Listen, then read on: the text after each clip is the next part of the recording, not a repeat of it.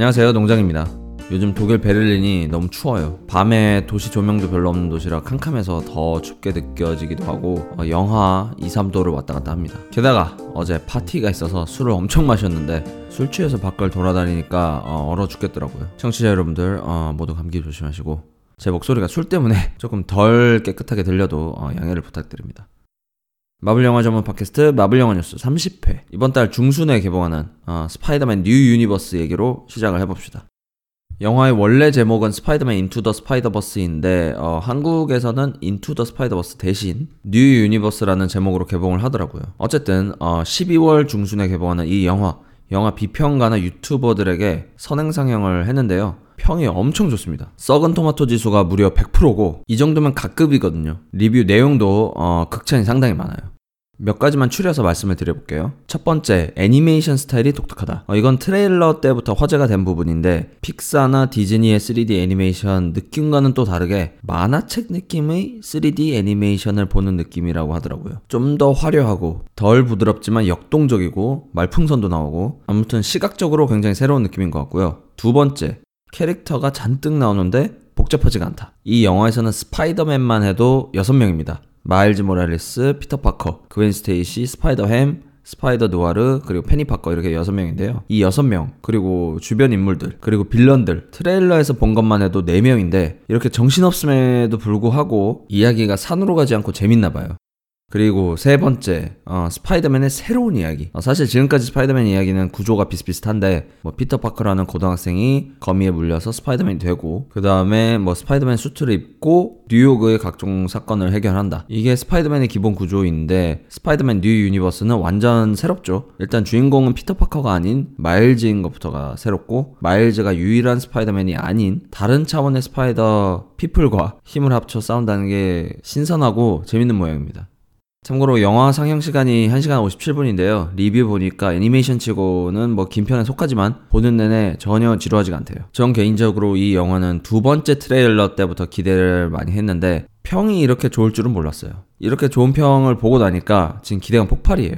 어, 제가 제일 좋아하는 스파이더맨 영화 탑3는 어, 먼저 샘 레이미 감독의 스파이더맨 2 그리고 마블 시네마틱 유니버스 스파이더맨 홈커밍 그리고 스파이더맨 1인데 혹시 저의 이 스파이더맨 탑3에 들만한 작품이 나온 게 아닐까 어, 느낌적인 느낌이 들어서 기대가 많이 됩니다. 두 번째 뉴스는 마블 넷플릭스 드라마 데어데블 시즌 4가 취소됐다는 소식입니다. 시즌 3가 엄청 재밌어서 어, 기대를 많이 했는데 결국엔 취소가 됐습니다. 넷플릭스 발표문 어, 일부를 읽어볼게요. 마블 넷플릭스 드라마 데어데블 시즌4는 없을 것입니다. 어, 팬들이 아쉬워할 것은 알지만 시리즈가 정점에 이르렀을 때 끝내는 게 맞다고 판단을 했습니다. 출연 배우들과 제작진, 지지해준 팬들에게 감사의 말을 전합니다. 시리즈는 끝났지만 시즌 1, 2, 3는 계속 넷플릭스에서 보실 수 있고 데어데블 캐릭터는 마블의 향후 프로젝트에서 계속 살아갈 것입니다.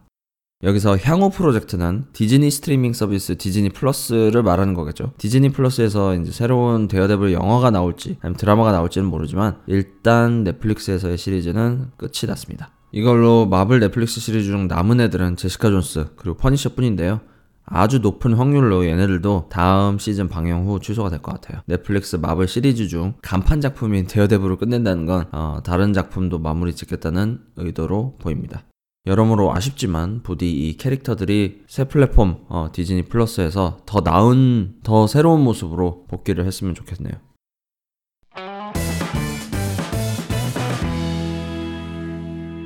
이번 주 마블 시네마틱 유니버스 명대사는 어, 스파이더맨 홈커밍에서 뽑아봤습니다. 기존 샘 레이미 감독의 스파이더맨이나 아니면 어메이징 스파이더맨 영화들과 틀은 비슷해도 홈커밍은 아이언맨의 등장으로 분위기가 완전 달랐던 어, 작품이죠. 개인적으로도 굉장히 즐겁게 본 작품입니다.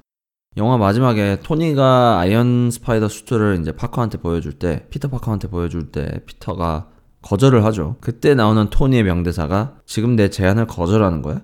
전 이 대사가 나올 때, 아, 피터가 무조건 미스터 스타크, 미스터 스타크 하면서 이제 따라다니던, 토니를 따라다니던 꼬맹이에서 한층 성장을 했구나. 이게 확 와닿는 대사였어요. 물론 제 본심은 어, 팬으로서의 본심은 이제 피터가 냉큼 어, 아이언 스파이더 수트를 입고 활약했으면 좋겠다라는 생각을 했지만 그래도 거절하는 모습 그리고 당황하는 토니 모습을 보면서 피터의 성장을 느낄 수 있어서 어, 명대사로 뽑아봤습니다.